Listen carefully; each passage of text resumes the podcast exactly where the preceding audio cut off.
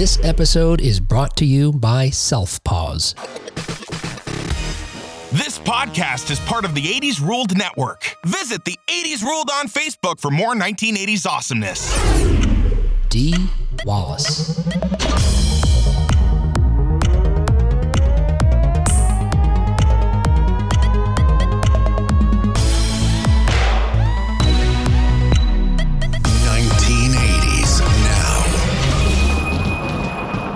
Hives? No. Red? No. Redness No. and swelling when their skin is warmed. so you don't have this. Yeah, Ray's, Ray's just as not what I have. Ray's just as surprised as we are to find out it's a real thing I am. because he's pretty sure he made it up. All right, hey, welcome back to another episode of 1980s Now, a weekly examination of the importance of 1980s pop culture and its influence today. My name's Will, and joining me, as always, are my friends and co hosts, Ray and Kat. Hello. What's going on? Not much, just allergies mostly, like as I was telling you about just a moment ago. I'm going to complain about them every chance I get. Hey, on today's show, we'll be speaking with 1980s icon Dee Wallace. Everybody knows who Dee is, right? She was everyone's mom in the 1980s. hmm Uh, over the last 40 years, she's she's been in something like 400 TV and film uh, productions. Uh, and she started a number of our favorites in the 1980s, in particular, including The Howling and Cujo, and of course, uh, the blockbuster film E.T. and the Extraterrestrial, hmm which was it, which broke Star Wars's box office record at the time and held that record until Jurassic Park came out, another Spielberg uh, film. Hmm Uh, but she's also the best-selling uh, best-selling author and has been a respected authority on the art of self-creation, which sounds like a real hippie thing, right? But I, I buy into this, and I'm not a hippie. but surprisingly, she's been doing. Why is Ray making that faces? He's not. I'm, I'm not. wondering A, too. I'm a new age hippie. So what does that? You're called? about as close to a hippie as anything else. no way. I'm more hippie What than is that? Will is. I know Ray used to call me something. What's that new term that do? Uh, Oh, I don't remember. Hmm. Metrosexual. yeah, that one. But that I don't think that nails Uh, it. Uh, Hipster. hipster. hipster. Yeah, hipster. Yeah. That was, that's what I was thinking of. Yeah. There you go. you just just pick something derogatory. I've probably Yeah, said that's it to true. Yeah, uh, black jean wearing, lawn mowing, Mhm. some, you know, something about Because that's a major insult. skinny jean. Wear, oh, to his friends, yes. Oh, he wore a purple Oh, shirt laugh and black and skinny laugh and jeans. laugh. and mowed his lawn one day. It's all a lie. He did. Ray made it up. It's not a Sure, lie. It's a lie. It's not a lie. We saw you. You saw it, You- and you supposedly, and then told your friends about it during a fantasy draft one year. Anyway, Dee's new book, which is our sixth book, Born, just came out, and it's it's out. It's about the concept of self creation and expands on the law of attraction. Of either you guys afraid, uh, afraid of, familiar, maybe afraid even, Maybe. familiar with these ideas? Yes. You are okay. Nope. Yep. No, I mean we can talk about Maybe it it's later. time, Ray. time. Maybe it's time. Mm. Uh, we could talk a little bit about more about it after the news, but yeah, the, basically the idea is what you put out, you get back. You know, and it Mhm. has to do with attitude and the words you use. All right, hey, Mhm. let's get caught up on 1980s news. Hey, in 1980s news this week, will Alex Van Halen play at David Lee Roth's final show? Hmm. Uh, as you know, we just talked recently again about David Lee Roth's uh, retirement, which he announced in October. Uh, at the time, in a lengthy farewell message, he he, he suggested that Alex, uh, his old bandmate and drummer of Van Halen, would Alex Van Halen would be joining him in his final appearances in his his Vegas you know residency. Now, in an interview with Spin magazine, uh, Wolfgang Van Halen, uh, the son of uh, the late Eddie Van Halen, cast doubt on that reunion when he was asked if his uncle would appear with Roth in his final shows. Alex said, "I don't think so." and Spin uh, responded, "Isn't that what Dave said?" And Wolfie said, "Yeah, I know. I I don't know about that." And laugh and he laughed. He continued, "I haven't talked to Al about it, but I mean, it doesn't really sound like something Al would do." The thing with Van Halen that people should have learned right by now is that if someone doesn't, if it doesn't come from them, it's not true. And Al hasn't made any public statements about this, so I wouldn't expect it. If he didn't say it, it's probably not true. You know, I was thinking in light of the recent story that we talked about I don't know, a week or so ago, where where uh, Roth took credit for the look of the Eddie's Frankenstrat. I don't know. Now I'm questioning everything that Roth says. Well, everything he says has to be taken with a grain of salt. Okay. I'm sure this was a conversation that he had with Alex. Okay. And maybe mm-hmm. Alex, maybe Dave said, you know what would be cool? You should come play drums on a couple songs or something. Yep. On on the tour. And Alex probably went, Yeah. Shook his head or whatever. And immediately Dave just said, All right, it's done. It. That was the conversation. That's how things get done though. Like now, Yeah. I I think Alex will show up, hmm. You think he will? but I think it's going to have to actually be when Dave says, All right, this is it. 2035, this is it. In 2035? Yeah. Oh, his, his 17th retirement or whatever he was As long, to do. well, as, he's already said, as long as the tickets keep selling, this Yeah. thing just keeps expanding. So, If I, you know, if we took uh, everything David said with a grain of salt, we'd uh, have high blood pressure at this point, I believe, because well, basically, he's just the original Doomcock. well, you know, I'm rem- All right. what I'm reminded of is how much you, uh, Ray, look up to David and his style. Absolutely. He is the greatest frontman to ever Mm-hmm. live, ever will live, um, best singer. Mm-hmm. You don't have to have, you know, range or anything like that to be Yeah. a great singer. He proved that. Oh, you- yeah, well, more more along the lines I was thinking about your storytelling. You know, where you earlier told us you were allergic to cold weather, wow. and s- still spin a It's yarn about true. me mowing the lawn in black jeans or something like that, which is not true. Hey, you cannot let facts get in the way of a good Mm-hmm. story. All right. There's a tall tale connection happening here mm. for sure. If you let the truth get in the way of a good Yeah. story, you're doing it wrong. A tall, boring tale about me mowing And my that's- lawn in skinny jeans. Oh, I tell that story amazing. It's yeah, yeah, yeah. There's gardening gloves involved it just keeps and going. a and the electric lawnmower. yes. Oh, that's true. Oh. That part of the story is true. Battery powered though, didn't have a cable or cord. Oh, Hey, in other nice. 80s news, per Variety, Warner Brothers TV lands Goonies project at Disney Plus. We all know that Goonies never say die is a memorable catchphrase from the uh, uh, one of our favorite films from the 1980s, and that could also describe how Warner Brothers TV's uh, recently worked as hard as they did to keep the Goonies-inspired untitled film reenactment project alive. Um, so we talked about this, and this oh, this is one of those things I was talking about earlier when I was digging through our archives. I didn't realize this was from 2020. I would have thought we talked about this in 2021. But it turns out in February of 2020, we spoke about this then uh, newly announced uh, Goonies TV project, uh, which is about, you'll remember this, it's, it's a drama where a teacher helps students recreate, shot for shot, the original movie. Oh, I absolutely remember this Yep. because I was saying we could do this too. Yeah. and, and at the time, regarding this project, this is what we said. It, it just seems like it's going to be bad. Yeah. But, you know, what are you going to do? They're out of ideas. Yeah, I, I, and I agree with you. Uh, who asked for this? Nobody. Nobody. yeah, I, I don't feel any differently about this, but Me neither. I was kind of encouraged it had disappeared, but apparently, no, it's still alive. Uh, it- at the time, or some time ago, they did create a pilot uh, that uh, it was being pitched to Fox, and Fox passed on it because they felt like it skewed too young for the Fox network. But Variety just reported that the series, which is now titled Our Time, of course, a reference to a line in the film, is being redeveloped for Disney Plus. Uh, the Donner Company and Amblin, which were behind the original film, are back, and, and the uh, this original TV project are back on board. Um, I still don't want to see this. I I don't know what it is. I don't want to see it. Hey, originally I was like, this is the dumbest thing I've ever heard of. Yeah. There's no way this could be good. Yeah. And then I started watching like some TikTok videos since then. and Now you know. and I realized that Yeah. the general public is a bunch of morons who find stupid shit funny. Oh, yeah. So this this thing is probably gold. Yeah. Oh This I thing see. is this thing is going to go over great. Yeah. It'll probably be popular. Yes. It'll be super Yeah. popular because, like I said, I watch these videos and I'm like, I don't get it. Yeah. Oh, yeah. I just don't get it. How is this getting views? Yeah. Uh, I'm with you. and, and constantly on Instagram or Facebook where they have these reels or short videos that are like recommended to you. I, I get go down a rabbit hole flipping through those, and so many dozens. I'm like, who is this person?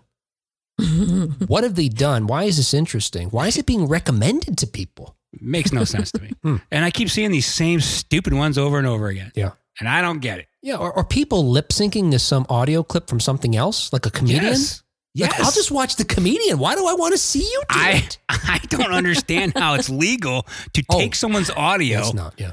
and just do your own skit on TikTok. Yeah. There's some kind of processing thing that I just can't do for those videos. My daughter will say, Mom, look at this.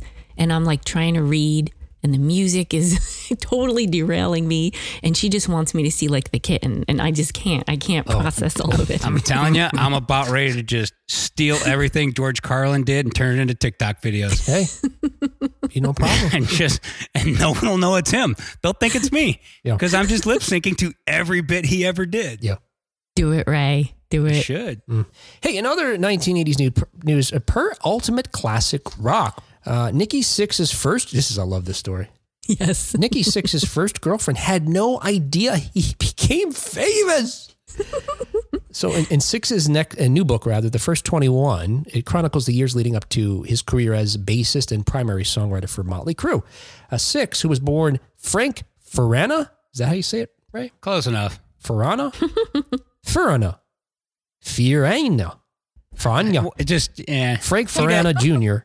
He tracked down many people from his past for the memoir, including his first girlfriend, Susie Maddox.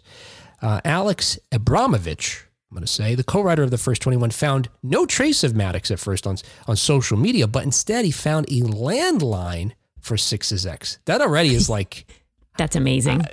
yep. do you guys have landlines? Not anymore. Yes, Oh, Ray does. Okay. You still have one, Ray? of Wow. course you have to have a landline. I don't have Well, one we had either. one as recently as like, I think it was three or four years ago. I didn't you- want to let go of it. if you're gonna call, uh, they might be Giants landline. You should do it on a landline Oh, I see. Just for the, yeah. Hmm. to get their What? song of the day. oh, I've never done that. Hmm. okay. Don't, and don't. And you can do it from your cell phone. Anyway, back to this. Okay. Uh, reluctant to connect with her directly, though, Sixx asked Abramovich to make the first call. He obliged, and when Maddox answered, he explained that he was working on a book about Frank Feranna. Farana. Farana. Oh, boy.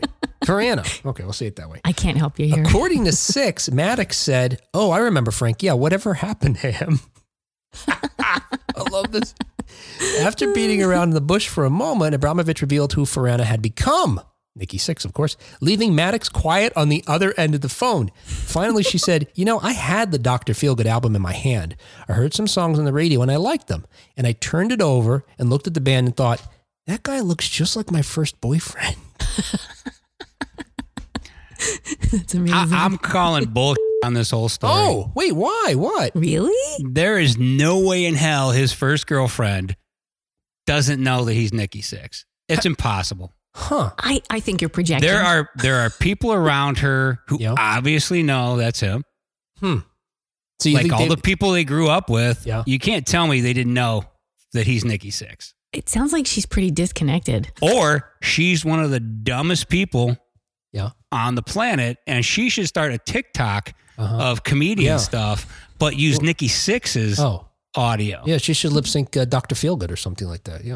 I, I call bullshit on this one. There's no way in hell this is true. This Well- is to sell books. Okay. Now let's think about this. We don't, I look, I didn't read the book, so I don't know. And I don't know how that would sell a book, but I think it's a cool story.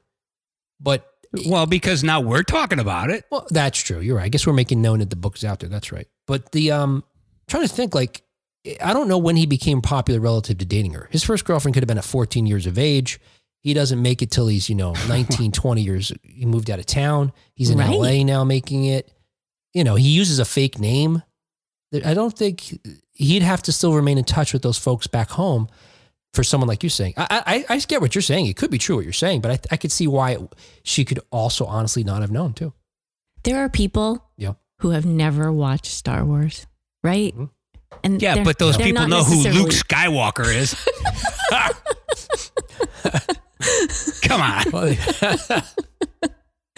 They may not know who Darth Vader is relative to Luke Skywalker. And for her Don't to claim, Yep. for her to claim she had no idea who Motley Crue was until Yep. Doctor Feelgood. Hmm. Theater of Pain had already come out. Home Sweet Home was one of the biggest songs on the planet. Mm, uh, that's a decent point. Yeah. Well, look, And I, you, yeah, you- she obviously saw at least one of the videos. Yeah. And it's not he. Oh my god, he looks like my my ex boyfriend. Like he is your ex boyfriend. He looks exactly like him. yeah.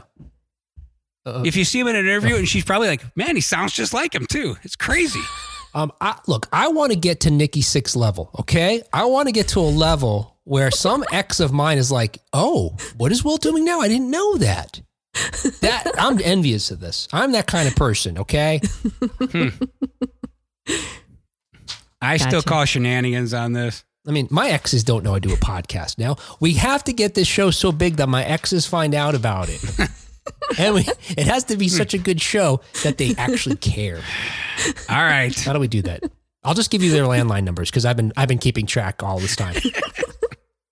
all right. Hey, speaking of uh, music from the 1980s, according to the German website DW.com, Eric Clapton wins a case against a German woman selling a bootlegged CD.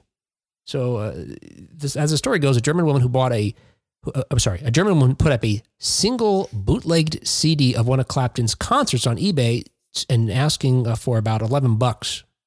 Uh, uh, f- for the uh, CD. She was sued by the legendary and now anti-vaxxer uh, rocker Eric Clapton.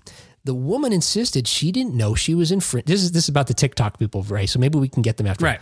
The woman insisted she didn't know she was infringing upon copyright law, uh, and instead claimed the recording, which was uh, seems to have been uh, taken at a concert uh, of Clapton's in the 1980s, had been purchased by her late husband at a well-known department store Mhm. uh, in 1987. The judge ruled it didn't matter if she purchased it herself or not, and whether or not she knew it was illegal. Uh, instead, the uh, the court issued an injunction stopping her from selling it and requiring her to pay the legal fees of both parties, which amounted to about four thousand dollars. Wow. Lars Ulrich Yeah. should go buy roses and a thank you card and send them to him Uh-huh. because he is now the biggest douchebag in all the history of rock. Seriously, man. For 11 You've bucks. got enough goddamn money yeah. and you're worried over an $11 bootleg. You know what? I'm going to go find a bunch of bootlegs and I'm going to sell them on the black market and see what you can do about it there, Oh. Clapton. He's not speaking gonna- on behalf of 1980s now. He's Right. gone rogue. Maybe I am. No, he's not. He's gone rogue, Mr. Clapton. Clapton's a jerk. yes. Yeah, I understand the principle of the thing, but that's so petty. that's so, Yeah. so petty. Oh my goodness. I think people should come to his shows and literally just throw their CDs and, and records and cassettes at him Yep. and just whip them at him. And right on the front, you suck. Bootleg. Yeah. They Just should write show the bootleg bootleg. CDs. They should make copies of the they should same just- one They just they should just throw boots at him. Hmm. And legs. And legs. Boots and legs. A leg in He'll the boot. get the point. Who the hell's leg is this? A lot of people. This is uh, seriously, this is the biggest dick move I've ever heard of in rock. yeah. It is An eleven dollar bootleg, and he's worried about it. Like originally, I thought maybe this was his people. Yeah. who were concerned about his legacy or something Right, or right. whatever. But no, it turns out it's him. He's got nothing better to do than go on eBay and Amazon and look for his for sale. Right. I, I was wondering, how did he find out about this? Like literally though, he could have just bought it for the eleven dollars, Taking it off the market. Yeah. taken it off the market, and throw it in the trash, and it was gone. That's And help the true. widow. That is really true. Yeah. What kind of point is he making? I could see if there was a huge market or flooding the people yeah, are flooding the market. that's with the these other things. thing is how many bootlegs are out there? One. Yeah. That's how much people care about Clapton anymore. Yeah. One bootleg for eleven dollars. Yeah, you, you, you're right. You're right. In fact, the, the, according to the way the, the court ruled, see, they didn't order to destroy it. They didn't order her to, you know, send it to Clapton. Instead, she still has it. And part of the ruling was that if she does continue to offer it for sale, then she faces a different fine of two hundred and eighty thousand dollars. You know, whatever the euros amount is, or six months in jail. If I was her, I would donate it to the Smithsonian Yeah. as a piece of history because that's all he is at this point. Yeah, and get vaccinated. It's, it's not Even I'm vaccinated Yeah. for Christ's sake. What's he doing? Ray. It's not clear what songs were on the bootleg, but according to Ultimate Classic Rock, Clapton's August album was released in 1986, which just a year before this uh, bootleg was sold at some department store, according to this woman. And live shows followed that year and throughout 1987. Um, the only song I could think of off of that album was uh, it- the one from Color of Money. Uh, it's in the way that you use it. Uh, Otherwise, I, I don't know that any of the other songs on that were worth bootlegging. Are He doesn't have any song worth bootlegging. I shot the sheriff pretty good. That's from a whole other era. I don't even Right. think that's his though. No, well, yeah, no, it's not. It's uh, what's his name's? Uh, um, That's a karaoke song that he did. It's a yes, right, just like Tiffany, right? Right. Right. All right, hey, that was 1980s news. All right, hey, hey, if you like the show, you can join us on Facebook uh, and watch it live. It just seems like we've been doing this at least for the last uh, few weeks, and we're doing it right now. and there's folks uh, sending in comments. Uh, Kathy, regarding Eric Clapton story, says that maybe uh, she should make copies and give it away. Oh, yeah, the woman, yeah, that's a way of protesting. Yes. Oh, Yep. make, make a thousand copies. Flood the market. hey, uh, but if you do like the show and you don't want to join us on Facebook, please like, rate, review, subscribe. Do all those things that are free to help us. Seriously, what are you waiting for? It's the holiday season. But if you've got a couple of dollars, go over to, uh, well, you know what you can do? You can go over to 1980snow.com slash support, and there's a number of different ways that you can find out how to support us for no money or for just a few bucks. All right. Yeah, yeah, but but Yeah. you have to explain that. Because Amen. see, we, we talk about the Patreon a lot where you just give us three bucks a month, Yeah. but you could just give us a one time donation. Yes. You can buy like if you coffee, think if you as they say. thought uh Yeah. yeah. if you thought the the Eric Clapton joke was funny, give us Yeah. three bucks. Yeah. Three dollars per joke. Right. And write in the note there. This is for that Eric Cra- Crapton. Crafton. There you go. Wow. That's Eric, amazing. Cra- Eric Clapton joke. So we know. And then, you know, then Ray will get, we'll give him 40% of that. Uh, yeah, there you go. All right. Hey, we, as we mentioned in a little bit, we're going to hear from, we're going to hear from Dee Wallace. Now, uh, just to be co- completely upfront with you, this is the audio from a Facebook live interview that was done with you just a couple of weeks ago. So if you've seen that video, you've heard the interview. But if you haven't and you want to see the video, go to Facebook. You can find it there. Or um, you can just hang in there and you'll hear the audio in just a moment. Um, but as we mentioned in, in the outset here, uh, Dee was in, been in over 400 different TV, uh, you know, has made over 400 TV and film appearances. Starting in the, at least the 1970s, she's appeared in a number of different shows that we love, you know, small parts here and there. But of course, the, the things that I think of most often associated with Dee in the 1980s is The Howling, Cujo, Yep. Critters, Yep. and E.T. Yep. So, um, Mhm. Oh shoot, I didn't. Huh. All right, and we. But, but I just my goal, my, my point was to pull an interesting thing about each of these movies, and I, I just Oh, yeah? forgot Cujo altogether. But uh, we we do How speak with forget we do speak with Dee about uh, all these films actually, and she does provide some interesting insight, including the number of dogs that were used to uh, play the uh, rabid uh, Saint Bernard. Saint Bernard. Thank you. Yes. When do you guys remember first seeing Dee Wallace? E.T. I would say the first, yeah, the first time she's recognizable and you're like, oh, that's Dee Wallace is E.T. Yeah. because you'd already seen her in Cujo. I believe is before that, right? It's actually Howling, E.T., Cujo, howling Critters. The howling. The howling. Yeah, that's what I'm thinking of. Yeah, it is. It is weird because I, I'm pretty sure I saw the Howling first, and probably on videotape. I don't think as a kid, so what we were like ten years old, eleven years old, when Something like ET came out, I didn't recognize her, and I think honestly, I was so naive as a kid that I wouldn't even put together like, oh, that same person could be in another movie. I think I just probably Right, thought this right. sounds like such a dumb ten year old. That's a real person almost, you know. now, like, in now a- see, one of my favorite things to do with my son is when we watch a movie and I go, "Do you recognize that voice?" yeah, Mm-hmm. Like, um, I I think I forget what it was. We were watching, I think, The Princess Bride, okay. and uh, Wallace Oh, Wallace Shawn. is yeah. on there, and he plays. He he he, he has a, a cartoon he does the voice for. I can't remember what it was. Toy Story. He does the voice. in Toy Toy Story. Toy Story movies. Yeah. And then when we watched Princess Bride, I said, "Do you know who that guy also did?" Yeah. And, and my kid nails him every time, Wow. That's That's cool. based off the person or the voice. He'll Mm-hmm. nail it every time. It's it's pretty cool. Yeah, not everybody can hear that. That is pretty remarkable. Mhm. Uh, so I look, I did jot down a couple of interesting things with regard to some of these films. I thought was, uh, and we do talk a little bit about um, this in, in connection with uh, the inter- during the interview. But the howling, for example, uh, Dee had a clause not to be nude, and as we speak in the interview with her, or she couldn't be shown changing into a werewolf. So I've always wondered this for years because if you do remember the moment in The Howling, spoilers for a 1981 film, she is like anti-werewolf the whole movie, but then at the end, she to to let the world know she's a reporter to let the world know about the werewolf threat, she changes into a werewolf live on camera. But they don't actually show her change. They show her. She has like eyes, like contact lenses that make her eyes look weird. She has fangs. She shrieks. They cut away. They cut back to what looks to be like a puppet of an Ewok. I mean, it looks like a teddy bear. It is quite something, you know. It's see- the cutest little werewolf you ever seen. Let me see if I can. You're find it making me want to see this guys. movie. Oh, it's a, Oh, oh it's oh, a here it is. I fantastic found- movie. I found it. I Yeah. found it. Here we go. Let me show you this.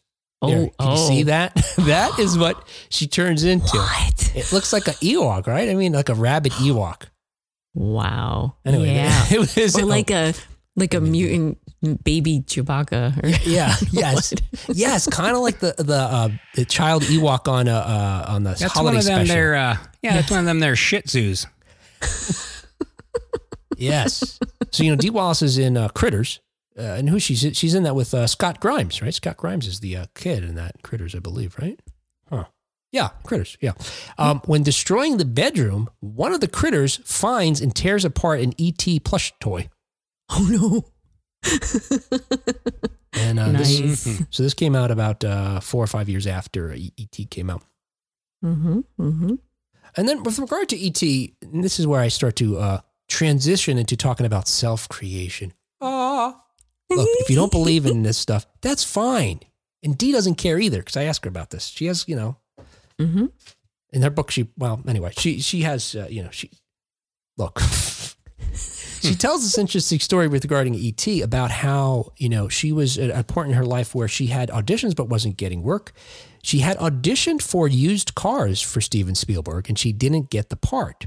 And then, you know, she had already been practicing, again, what's called self creation, which is essentially uh, saying the words. uh, Look, this is how I do it. And this is one way of doing it, right? People write So- stuff on boards. You know, you have those. So why isn't it working? Well, that that's the thing. That's really the trick of it, right? Seriously, why isn't it working? You you're Yeah. assuming that I'm doing it. Oh, you're not doing it. That's see, that's the real trick of it. I'm going to tell you about Ah. our sponsor in just a moment here, Ah. but uh, that's the trick of it. So part of it is again, people do boards. What do they call those boards? Vision boards. Vision boards. Okay, so Yeah. she did a vision board, and that's one way of doing it, where you write down on a board, you put pictures up of the things you want to achieve, you focus on it, you meditate on it like once a day or sort of. Or Mm-hmm. uh, in addition to that, you just say the phrase, you just say the words. Like she could, at the time she ta- tells this story, she had a vision board and she was uh, focusing on, or uh, let's see how she oh, say says the phrase. Uh, I, I don't remember what she said, but she, she oh, ha- intention. She said, I You held the intention. Ray. Okay. So what she did was she said at the time she desired to be booked in a big feature film that had Mhm. major players, good co-stars, and a great director. And she said throughout the summer, she held that intention. So part of it is Mhm, having it on the board. Part of it is just saying those words like, I am in a successful, I am in a blockbuster film. You, s- you say it in the way that it is true. I am in a blockbuster I got film. this. I am in a film I got this. amazing, but you got to say the words, right? I'm saying the words. In your What are head. you saying? You can say them out loud. No, I'm waiting for you to tell me what I'm supposed to say. Well, it depends what you want. Look, I, I am on an amazing podcast. There You, you will go. give me three dollars. I have uh, an abundance of Patreon supporters. Seriously, that's the kind of Yes, thing we're talking about. you will go to Spotify and give me a five star review. This is not Jedi mind tricks. You're not. this is you. Yeah, yeah, are you trying to hypnotize listeners? That's not how it works. Do the serpentine, Ray. The idea of this, and and again, I buy into this, man, is that the if you look the way Dee explains it is, look, we're all energy, right? Everything is energy. So what do you mm-hmm. do with that energy? Hmm. If you. What about it- a sloth? sloth puts out some kind of energy, but I don't know that a sloth has. Look, I don't know anything about the intellect of a sloth, so let's stick to humans for now. All right. We'll get to sloths in her. just- She'll just get curious. to sloths in her next book. but you you're putting out energy. Whatever you put out, it's gonna come back because the universe, whatever that is, is gonna say. and look, I bet you've experienced this in your own life. oftentimes we see things we see, that's a crazy coincidence. Probably not. Right. The fact that you were putting something out and then something seems to match it that came back, it's less likely a coincidence and more likely it's related to the energy you were putting out. Now, now I hmm. am saying it sound like a hippie that Ray was calling me earlier. Told That's you. okay. you get what you give. There you go. That's true. Yeah. Yeah. some- Thanks, Somebody- John Lennon. Some of these folks, you know, and I've read a lot of these different books, they refer to it as the law of attraction. I don't know. You know, and the thing about this, which is look, this is true.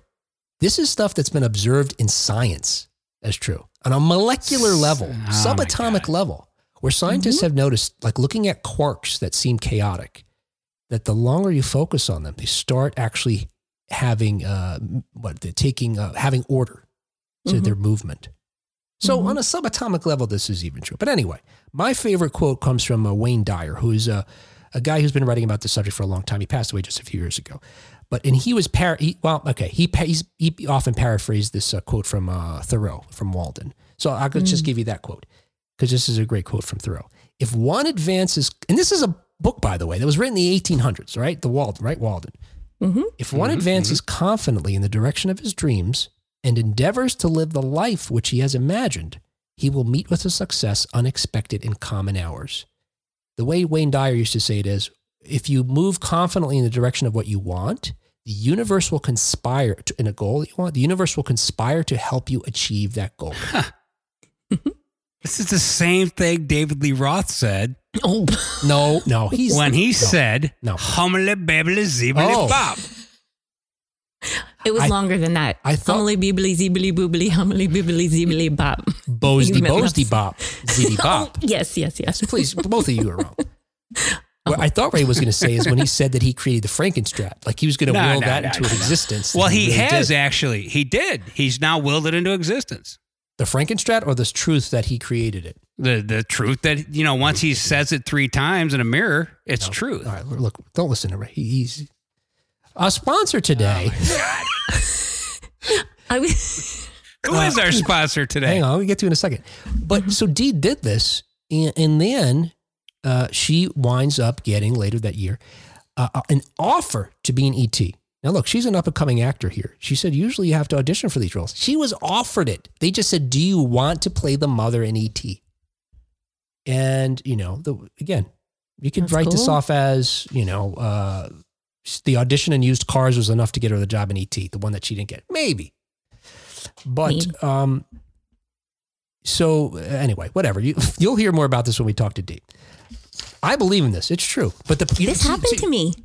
Uh, yeah. My my current You're to be job. an ET? Oh. No, the current job that I'm in Yeah.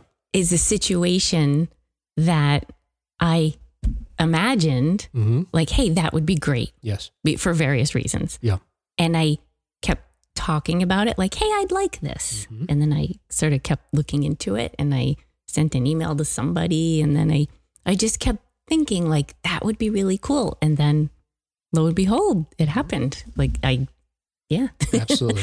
and there was no guarantee that there was going to be an opening for what I wanted. And Yes. it just like right at right at the time that I was ready for it to happen. Yeah. There it was. So The most feel like- powerful way to do this is literally say these say words out out loud.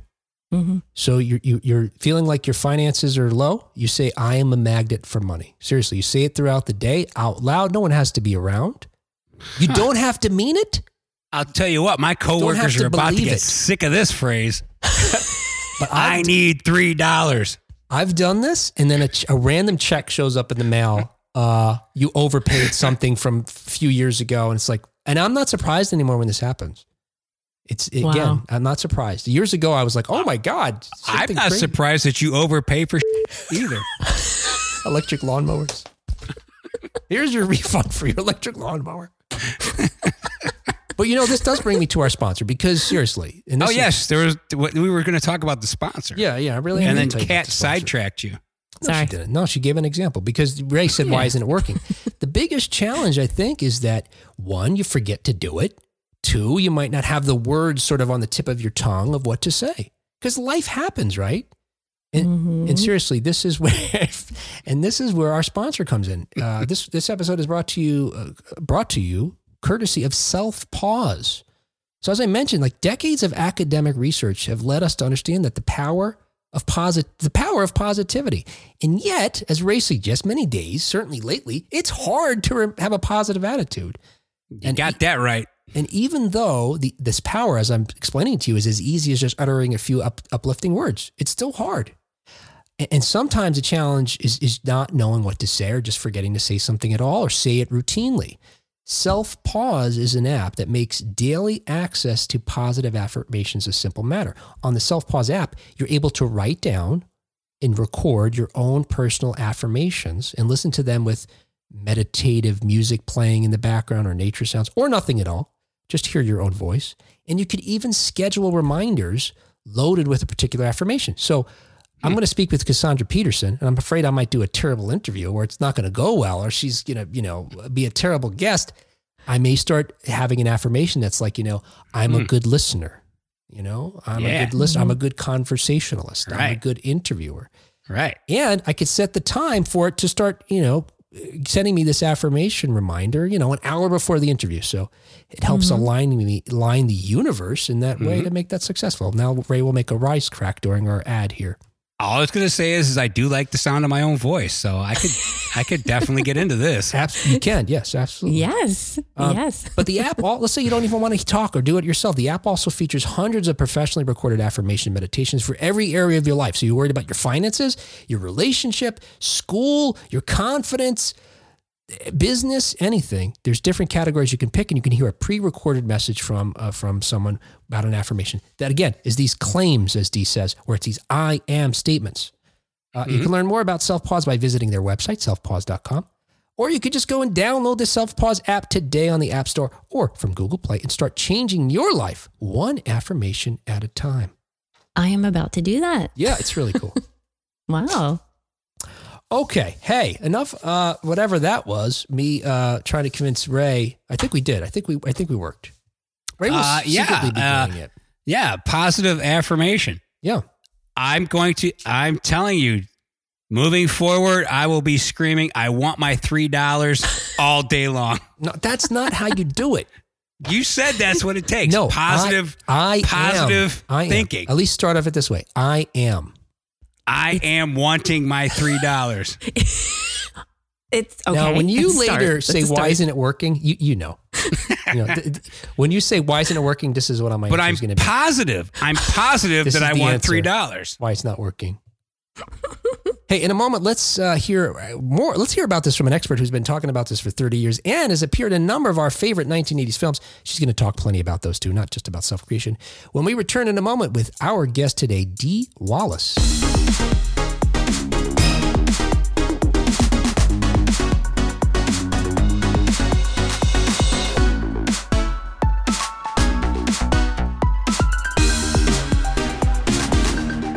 In the 1980s alone, our guest secured her place as both a scream queen and everyone's favorite TV and film mom. And in some films, she played both. Uh, she's appeared in over 250 films and TV uh, TV shows, including Critters, The Howling, Cujo, and the record-setting blockbuster E.T. the Extraterrestrial, of course. Uh, she's also the best-selling author of five books on the art of self-creation, and she's been regarded as an authority on that subject for over 30 years. Uh, her latest, hey, and if you don't know what that is, don't worry, because her latest book, Born, which was just published, I mean, days ago, expands on the concepts of the law of attraction and simplifies what we're talking about here. Everything you need to know about the power of self creation. It's available on Amazon and everywhere else books are sold. Please welcome to our live stream here today, uh, Dee Wallace. Hey, Dee. Hi. Hi. Oh, goodness. We're so excited we're on. this is a real showbiz, the show must go on moment. You know, you got to you bet, baby. right. Kind of like life, huh? yes. Yes. Now you used to, you you've done live theater before. You know, you certainly you've started out doing a live the- theater. Yep. Did you have any situations? People dropping lines. Uh, the power goes out. Uh, the curtain doesn't rise. Anything you have to keep you on your feet Of like that? Of course. When I did Annie Get Your Gun at Starlight Theater, Yeah. uh, the director insisted on using real guns. Oh wow. Yeah. Not real ammunition, Right, right. real guns. Okay. And so, of course, there's a big scene where we have the shoot off, right? Yeah. and so he shoots and I shoot and he shoots and I shoot and he shoots and and I don't shoot. and it doesn't shoot. Yep. And I just looked at the audience and I said, "See, this is why I do films." And everybody cracked up, you know. And and uh, then I looked down to the orchestra pit and I said, "All right, drums, help me out." Boom, and they gave me a thing on the drums. So, oh yeah, it always happens. You've just you can't panic. Yeah. You know, you just have to be in the moment and have fun with it. Right. Yes. And so for folks who don't know, we were on, which we thought we were on at eight o'clock on promptly on time, but we weren't. And Facebook said, "We're sorry, we can't help you," which is what usually happens when you have an error with Facebook. But we're back because we're tenacious. Um, so, uh, you know, thinking about again, you started out in theater, etc. But um, uh, what what inspired you first to pursue acting, even at all? I was born. Hmm. it's the simplest answer. I, you know, and I really believe that. I think Yeah. we're born into kind of what we're supposed to do, unless somebody tells us we should do something different.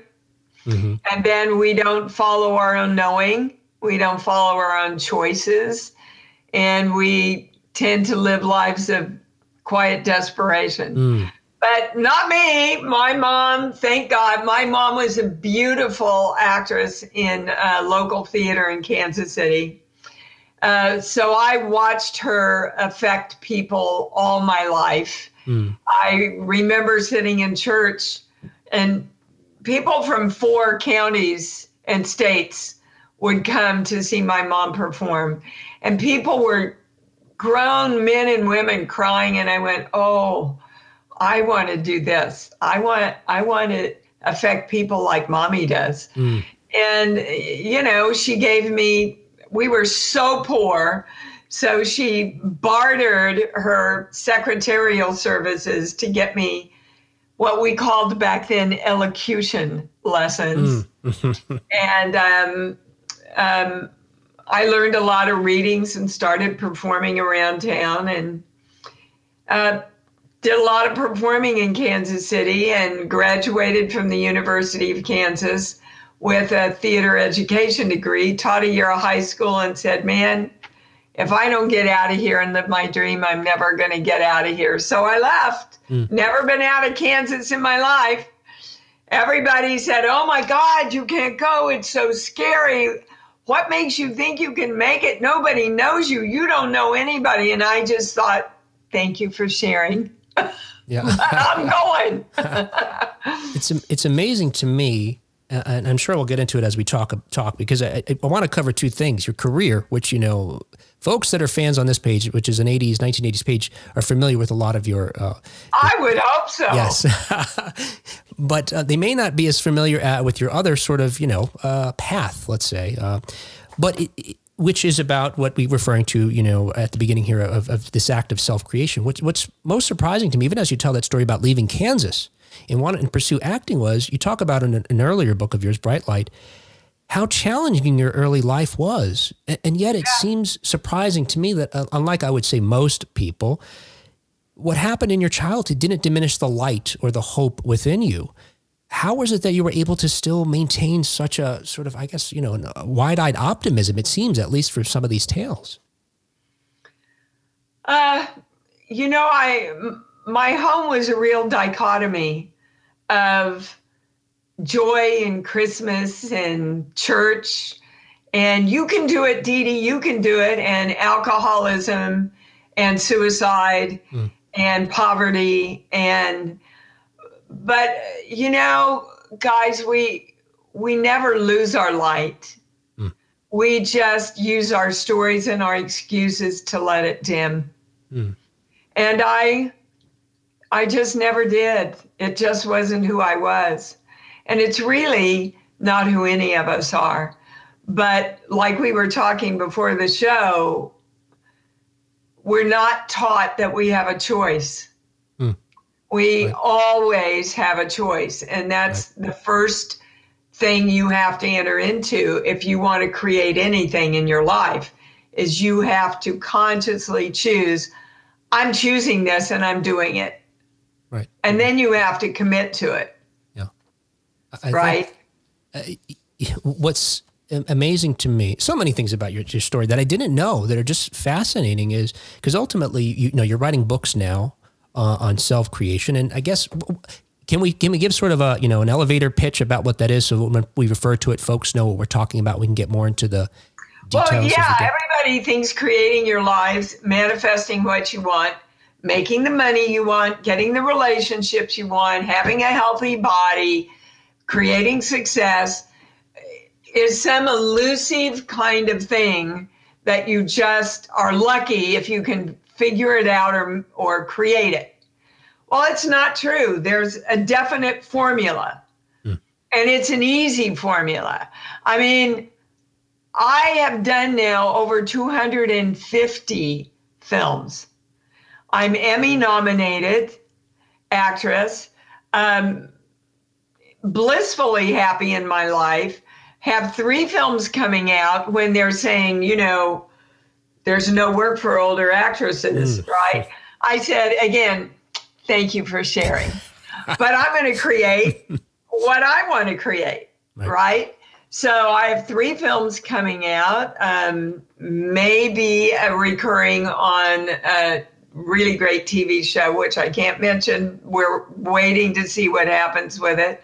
But in any case, I'm just really happy. And during the pandemic, um, I channel. I'm a clairaudient channel, and I got up and I went, "Oh my God, how am I going to make a living? All the studios are closed." And my channel said, "Dee, the studios aren't your money. Your consciousness is your money." So I got up every day and I said, "All right, what can I create today?" And I have had two of the best years of manifesting I've ever had. Uh, and- But you know, as you believe, it's delivered to you, baby cakes. right. Yeah. So you have to look at your belief systems, and if it's if they're not in alignment with what you want, then you get to choose new beliefs. I I think it's, and you know, it seems to me that before you had a, you know, a way to articulate uh, this concept in your life, you were already living it. This story you tell, I think it's in Bright Light, about Hal Prince, who folks who don't know is legendary, legendary Broadway producer, uh, was looking for a, an, I guess, a, a newcomer. Yeah. Uh, Maybe you should share the story. Well, uh, I got the newspaper, the New York Times, at the high school that I was teaching, and Hal Prince was looking for an unknown to star in what became a little night music. And I had already planned on moving to New York. I already had my ticket.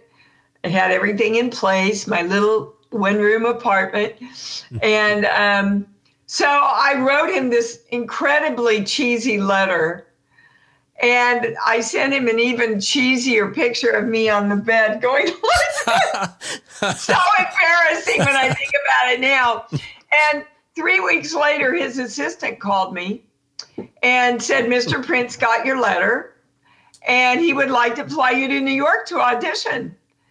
And I went, Oh, well, what day does he need me? And she told me and went, Oh, this is just wonderful because I already have a ticket and that's the day I'm landing. What hmm. time does he need me? Well, not till five o'clock. So, you know, he would have flown me first class and the whole Yeah. deal, right? so the day I arrived in New York, I took all my belongings, put them in a cab, gave the guy my address, and they got there. And I made my way down to Rockefeller Center, got down to the last five girls in the acting and the dancing. And then they said, Well, Mr. Prince would like to hear you sing now. And I went, Oh, I didn't know we had to sing. And she said, Well, dear, it, it is a musical. so Mr. Prince says to me, It's okay, honey, sing happy birthday.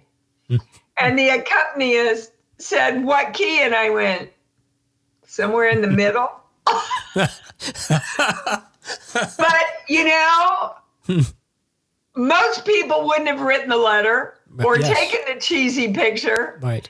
and put themselves if you don't put yourself out there you know my mother used to say to me deanna don't you say no to the world Mm, let the world say no to you right. Right. if it's gonna it will and then you can go handle it what uh, you know go somewhere else and create something else but most of us spend our time going oh i shouldn't and i can't and i don't know and i'm not old enough i'm too fat and we're saying no before the world ever has a chance to say yes to us yeah Even that's amazing. Like you're saying, your mother's already using the language of self creation. yeah my Before you mom have it. something. my That's mom something. was i'm sure she's saint maxine up there Yeah. giving God one for his money, baby. she uh, she was wrong, one strong woman, and everybody asked me how I play all these strong mothers, and I said because I had one. Mm.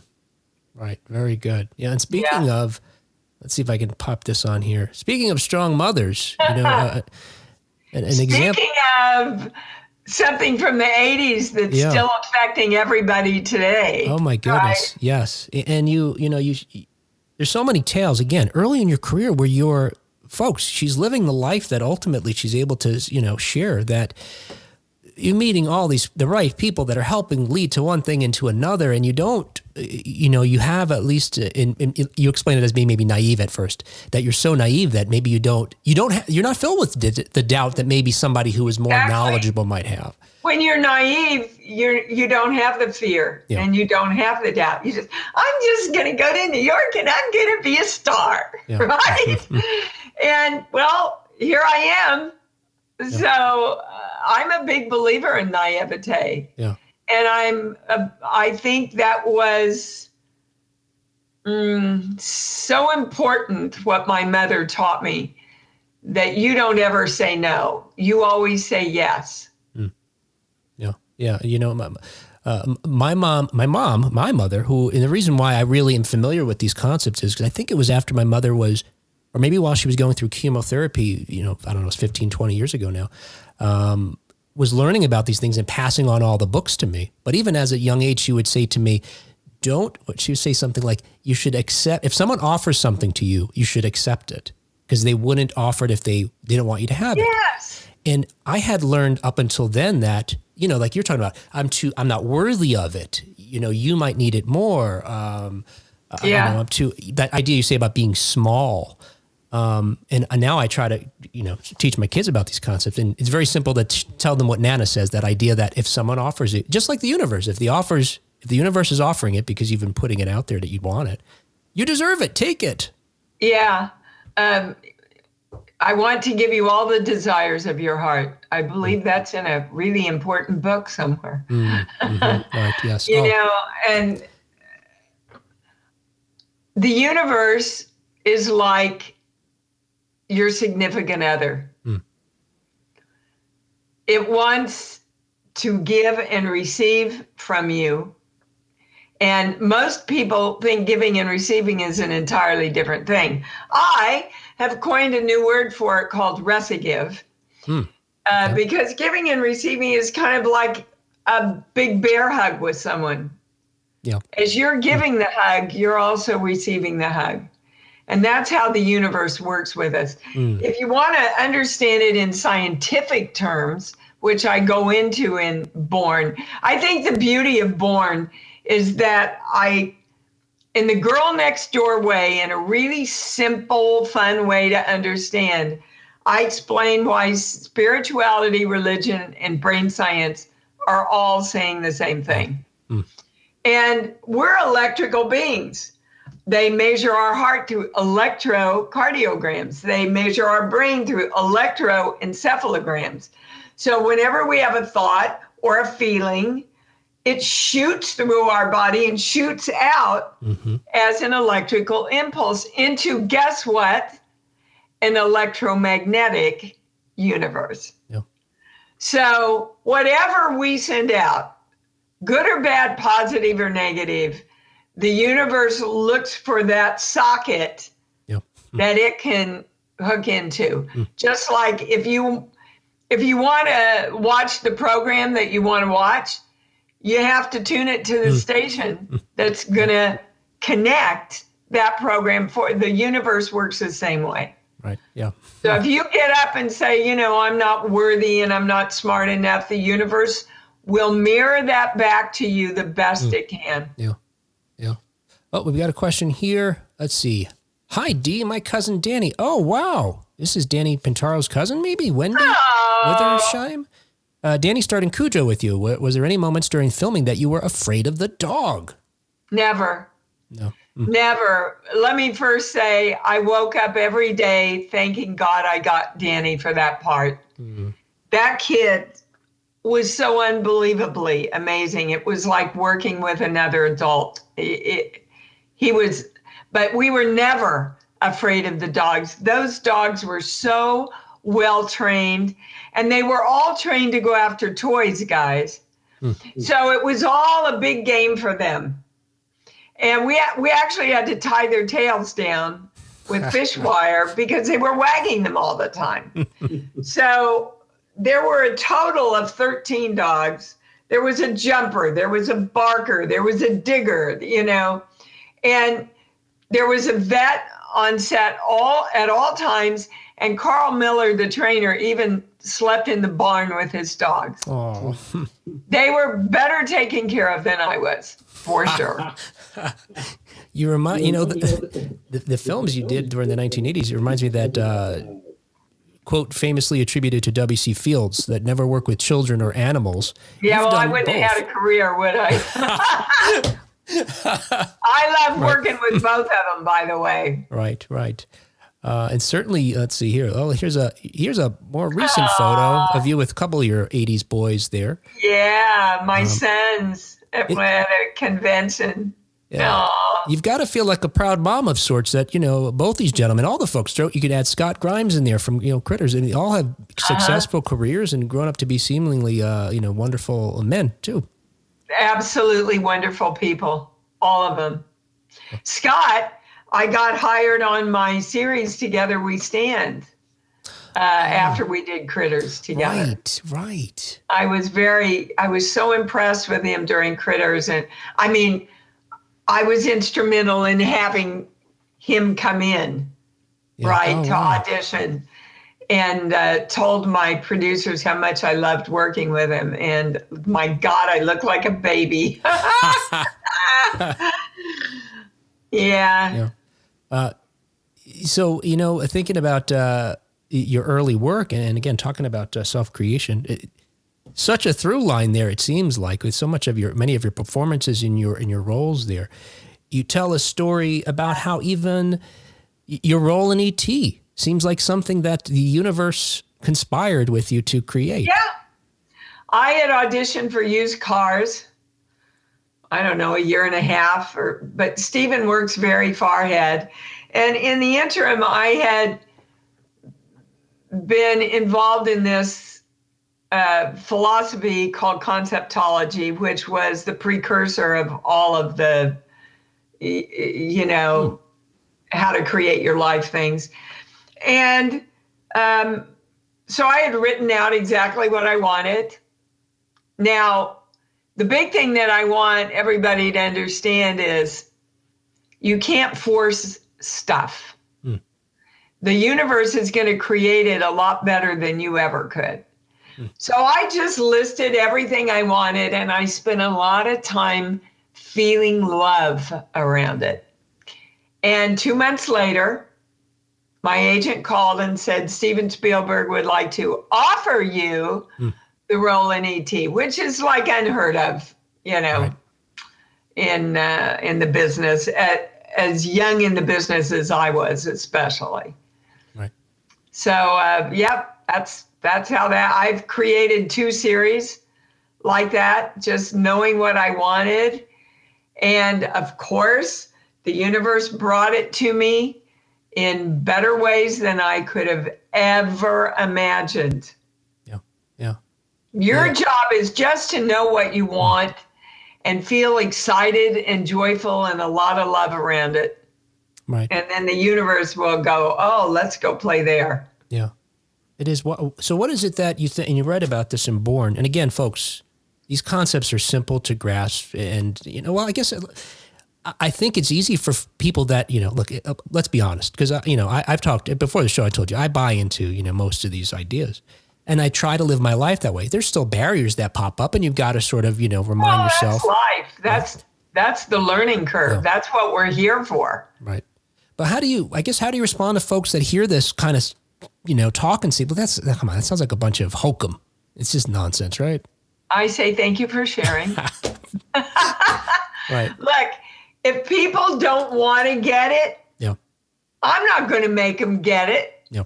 but if they're ready to get it, they will get it in this book. Yeah. If they read and apply what I have in this book, their life will change. yeah. Hmm. I- I think, No question about it. yeah. Yeah. You know, I, I I sent it to Dawson Church, who is a major scientist in the mind manifestation field. He gave me a beautiful quote uh, in the front of the book. Uh, it's it's not just spiritual people. I have scientists. I it, it's just amazing how many people get it Yeah. because you know when you hear the truth, you know it's the truth. Yeah. Yeah. Yes. Yeah. And I appreciate folks who might, again, hear it or hear talk about this and think, that's wacky, right? That's just wacky stuff. But it, it, it, it jives so much with your own personal experience if you start to understand the concepts. Then you start seeing, oh, yeah, wait, this does. And even in small ways where folks think, I'm just having a bad day. I lost my wallet. Now I got a flat tire. Well, wait a second. Let's pause for a second three bad things happen to you this week. Maybe it's not just bad luck, so to speak. You know, what are you? Yeah. Take a pause and examine, and, and then f- may realize that okay, what what Dee Wallace is talking about is true. I see it in my life here. Uh, yeah, that that kind of sounds like the Oh. Hmm. You know, when I create something really good, something Yeah. bad has to happen too. You know, and hey, there's a comment from my mom here, Joan. Hey, mom. Oh, Now, she Mom. she says she agrees with universal energy. This is sort of what we're talking about. What response do you have for folks that say you, Dee, are just lucky? Well, I, w- I say to them, I am, and I manifest my luck. Yeah.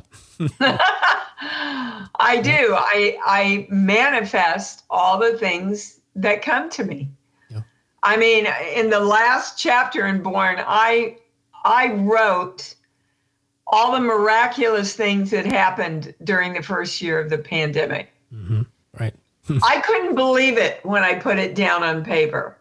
How things would just come to me or one day I got up and I said, "All right, what can I create today?" And the first thing I heard was write the book.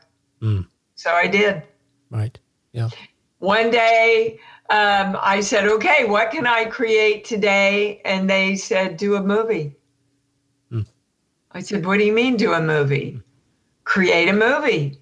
So my daughter and I created a short film, and a lot of the horror icons and I got together. We did it COVID specific with a little GoPro camera that we mailed to everybody, and they filmed themselves as Gabrielle was directing uh, from her phone. No kidding. It was it's a 20 minute love offering to all the horror films. Hmm and it was it, was- it's called stay home. Right? Because we were all being told oh you're you've got to stay home to be safe well none of the people in the stay home were safe by staying home but that's what i mean if you get up every day and go oh my god i can't create anything Yeah. the world's against me and and i can't get a job and and how am i going to it's like you're putting that into the universal computer. Right. You cannot find a way out of that. Until you go, I'm choosing to create. Yeah. I'm choosing to create right now. What can I create? And then your computer, your brain, can start connecting possibilities for you. Yeah. I think it's Brene Brown that says like unspent creative energy isn't benign. Like if you just hold on to that, you know, you're asking for trouble. You know, Yeah. Um, speaking of, you talking about that horror film and, and getting back to some of your work here, um, you know, starting back with Wes Craven's then controversial Hills Have Eyes, uh, and then your work to the 1980s, you, like I mentioned at the intro, you, you sort of cemented your place as a scream queen, if, if only for your scream in the howling, which is still haunting. it's haunting. And you know the story behind that? You Joe said to me, Well, Dee, you don't have to real, really scream, save your voice. We'll put it in post. And I went, oh. Joe, oh. my God. I said, Joe, at least give me a shot at doing the scream. And he went, All right. So that's my scream. And they just echoed it. Oh my gosh. That- But that's really my scream. Yeah. And then the little Bambi werewolf at the end. Yeah. I added in my in my contract for some reason it was important back then that I would never appear as a werewolf. oh. So I was doing Cujo and Joe called me and said, Dee, everybody that sees the movie in the screeners Yeah. uh, audiences want to see your character turn into a werewolf. I said, I don't care, Joe. I just, I really don't care. You have my permission, but could you make it, it a little mm. more vulnerable since I fought so hard again? So mm. Joe, with his beautiful sense of humor, and Rob Bottin came up with that little Bambi werewolf Yeah. at the end there. Yeah, it is cute. It is cute. It looks kind of like an Ewok, but it is it is adorable. I didn't know there was a story there. I thought I thought, well, you look, you're you're an attractive woman, so they thought we have to make a you know attractive, and also you were a good person. You weren't uh, a bad werewolf. You were a good Yeah. werewolf. Yeah, so you had to look different. Yeah. Yeah. But I'm not even under the makeup. That's all an animatronic. I see. Yeah, yeah. Oh, yeah. We don't see your transportation, transport, uh, transformation. Yeah, which we know. Yeah, Rob Bottin, that genius uh, who did so many of those films Oh. in the 1980s. Such a genius and such a nice man. Yeah, he's, and he's, I cannot believe you guys don't have any questions for me. Oh, we got another question here. Let's see. We got a question. Okay. Uh, Amy asks, "Oh, speaking of horror films, how did you get cast as Cynthia Strode and and being one of Michael?" Okay, so this is Rob Zombie's Halloween. Yeah. Uh, how is it that you came to be cast in Rob Zombie's Halloween? Rob called and offered it to me. Rob loves working with older established actors, and he's really good to us. I think I've done four films for Rob now. Um, I adore him. He's the sweetest man. He and Sheri are one of the sweetest couples I've ever met. Uh, he's a genius as far as I'm concerned. But yeah, and then and then uh, I I died going down the bookcase, Yep. and three weeks later the producers called me and said we need you back. I said I've already died. They said Rob wants to kill you better. so then we went through the hall and went through the glass table and did all that. Got another question here about your work. Sorry. Uh, oh, I see. Lana asks, "Did you enjoy doing Grimm?" Oh, I love doing Grimm. Yeah, I I didn't particularly like how I looked. you know, they do it all with CGI, so Yeah. we didn't get to see it until it aired. So I called the producer the next day and went, "Really, you had to give me a hook nose." Really? we had a good laugh about it, but what such a sweet company. Uh, good actors. Yeah, really really had a good time. How is it that you've come to work so often in horror and sort of horror adjacent? Uh, you know, I didn't go looking for it. yeah. Um, but I I love things that allow me to do a lot of emotional work. I have a pretty deep cavern of emotional work from my childhood. And um, I love to play big arcs, like starting out like the the victim in the first of the Frighteners that turns into the murderess. Right. Um, and you know, horror films are just the genre that give you the most opportunity to do those things. So they found me because I was believable at doing all that full emotion stuff and I was vulnerable little blonde and and then I went gosh I I kind of like doing this. I kind of like doing these. Now, I don't like doing I don't like doing slasher films. Right. Right. You know, that's not what I do, but really good horror films with a story. I mean, Cujo to me was never a horror film. It was a suspense film about a mother who would do anything to protect her child. Right. Again, watched my mom do that. Um, so, The Howling for me was a story about the light and the dark and the good and the evil within us mm. and how we were fighting that. So, went right along with my healing work, you know. It, uh-huh. it's kind of funny. It's been half of my life doing horror and the other half of my life helping heal people from fear.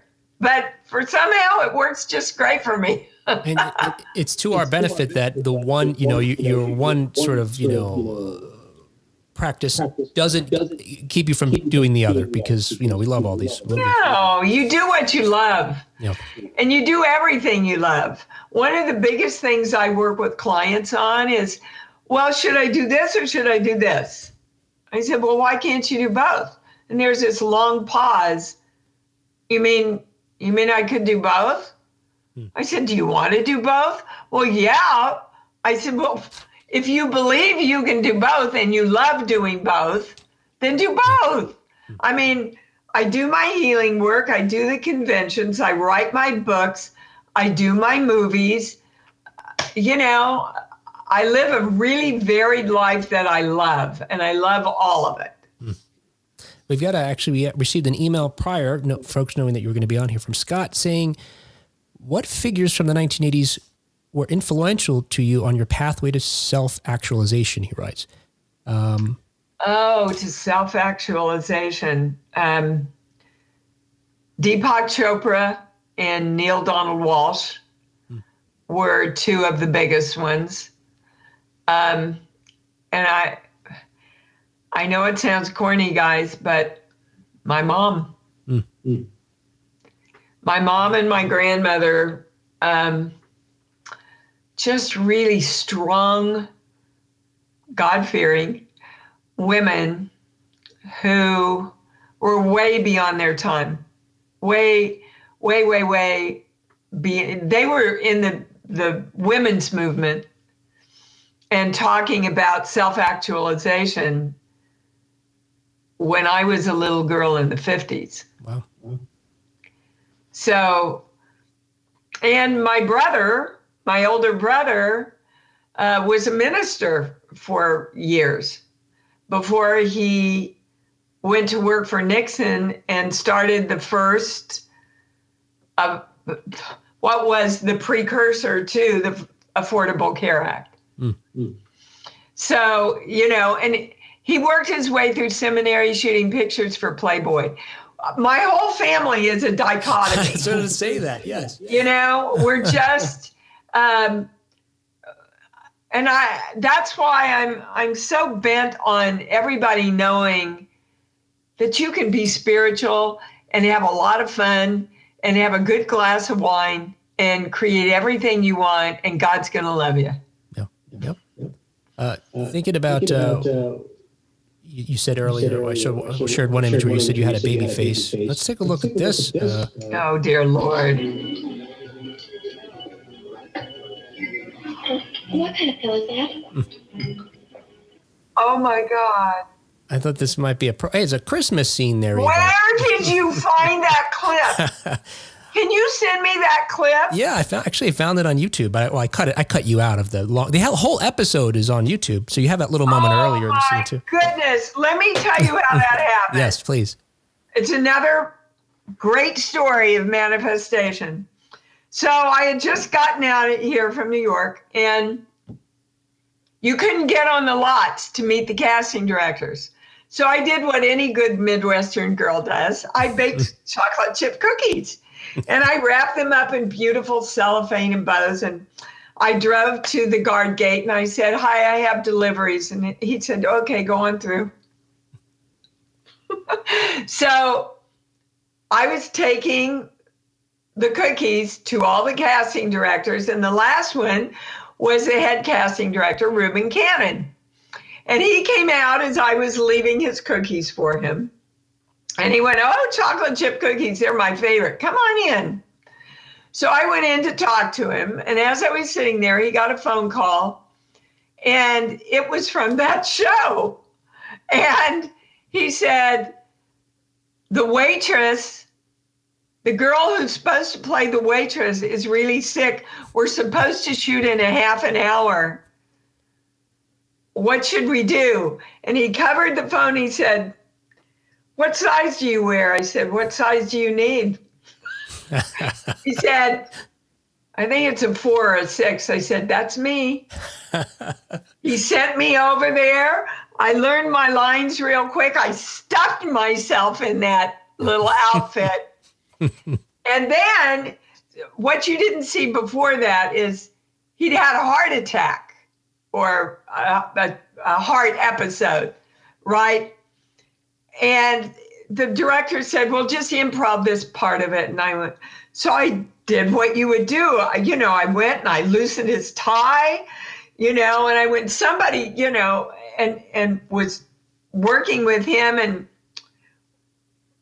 and we stopped the rehearsal and the director came over and said, Mr. Sullivan requests that you don't touch him, please.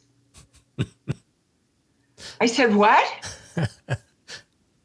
he said, Mr. Sullivan request. he said, I, I know Miss Williams. I said, It's Wallace. Okay. So the only way I could figure to do it before the scene that you saw was to play it like a dumb blonde waitress. Oh my God, oh my God, he's having a heart attack and somebody, because I couldn't touch him. Yep. Oh my gosh, you have to send me that, please. It's Yeah, on absolutely. YouTube. It is, yes. Lucas Tanner Wow. is the show Lucas for folks who Tanner are was wondering. my yeah. first. That was my first film gig in LA because I baked chocolate chip cookies. Again, but again, another like you said, another example of you. You get what you put out. That's right. Um, you know what's interesting to me is we talk about it as the law of attraction, but when we folks think about just law of attraction, you learn in elementary school, or that uh, you know old adage about relationships, we're not talking about opposites attracting, right? We're talking about the energy you put out, you get the same energy back. Not I'm negative, I get positive, or vice versa. It's so when we talk Yeah. of attraction, it's a different kind of attraction. It's not the magnetism as in opposite poles. Well, and sometimes uh, energy that's opposite of you can complete you. Mm, If it's positive for you, Mm. if it's positive for you. I see. Oh, yeah. Okay. You know, it, it, makes me wonder. You know, thinking about as an as an actor for all these years, you have to work with other folks. You're in charge of your own performance. You can't make anybody else better or worse or different. Nope. How does it work with this idea of, of self creation? I guess I'm trying to. Can you manifest something for someone else, or do we? Nope. Even, should we even? That's going to be something we are looking to do. You can support them, you can love them, you can encourage them, but ultimately, if they don't make the choice about what they want, they're not going to manifest it. Yeah. Hmm. Okay. You you see parents trying to do that for their kids all the time. That's true. Well, you are going to do this, and you are going to be that, and you are going to graduate here, you know, and that's what they get. Yes. Um, so I think we should wrap up. I know we've had you for a while, but I maybe um, I know you referenced in your books, and maybe this ties together both things we're talking about and your most, you know, the the role the role that certainly for us warmed our hearts the most in ET. You talk about how ET, the you know the sort of the parable or story of ET itself, is a good example of self creation. Can you explain how that is?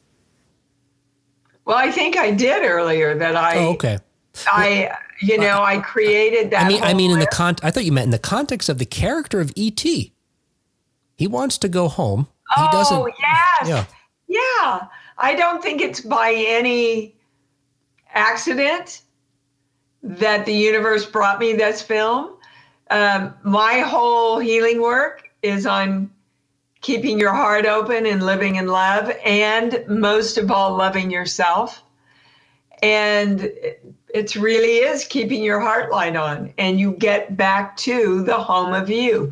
Hmm. You get to where you want to go when you create it through love. So if you want money, guys, love money. Hmm.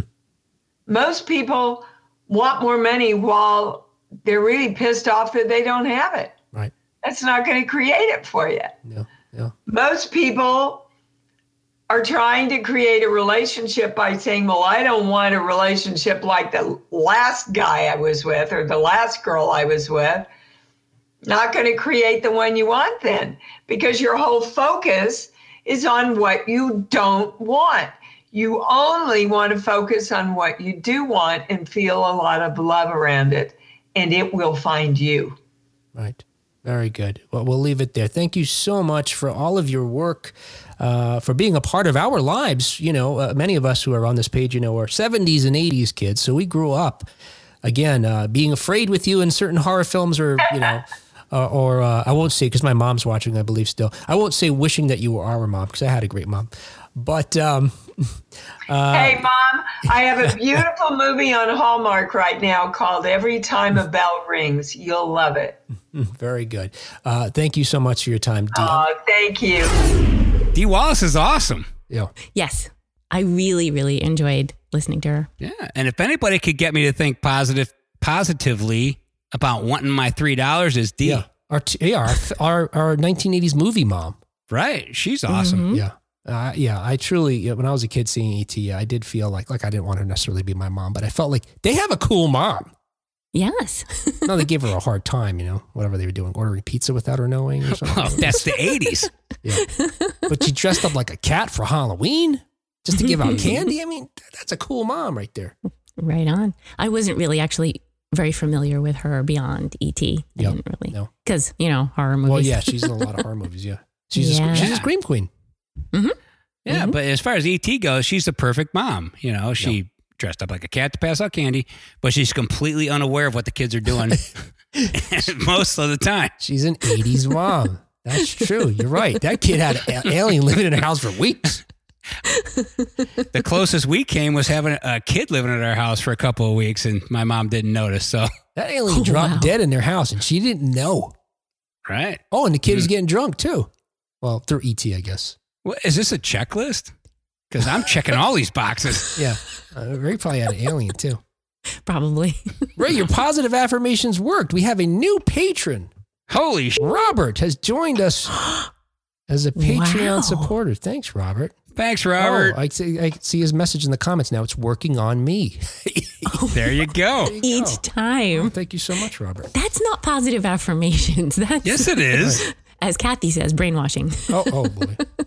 Yeah. if You say tomato, I say tomato. Oh yeah. You know what, Thank you, Robert? Yeah, Robert. Robert. I don't know if that might have been a bad example to set for Ray. Hmm.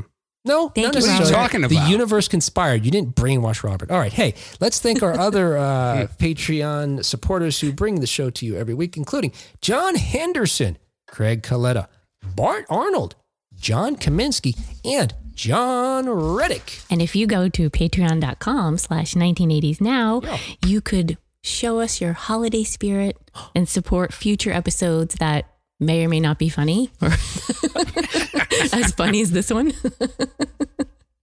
and Kathy, Kathy's a Patreon too. Yay! Yes, thank you, Kathy, so much for your support. All right, this uh, this word this episode has been very disgusting and gross. Uh, just a lot of plugging. Why do plugging. you of- feel gross? 'Cause Why mo- does it feel feel like gross to ask of the- people for money? I feel like eighty percent of the content is you asking people for money now. All right, hey, You know what? We will the not show ask you needs for money. The next show time needs money. on nineteen eighties. All right, hang on. We will talk to you next time on nineteen eighties now. See you. Later.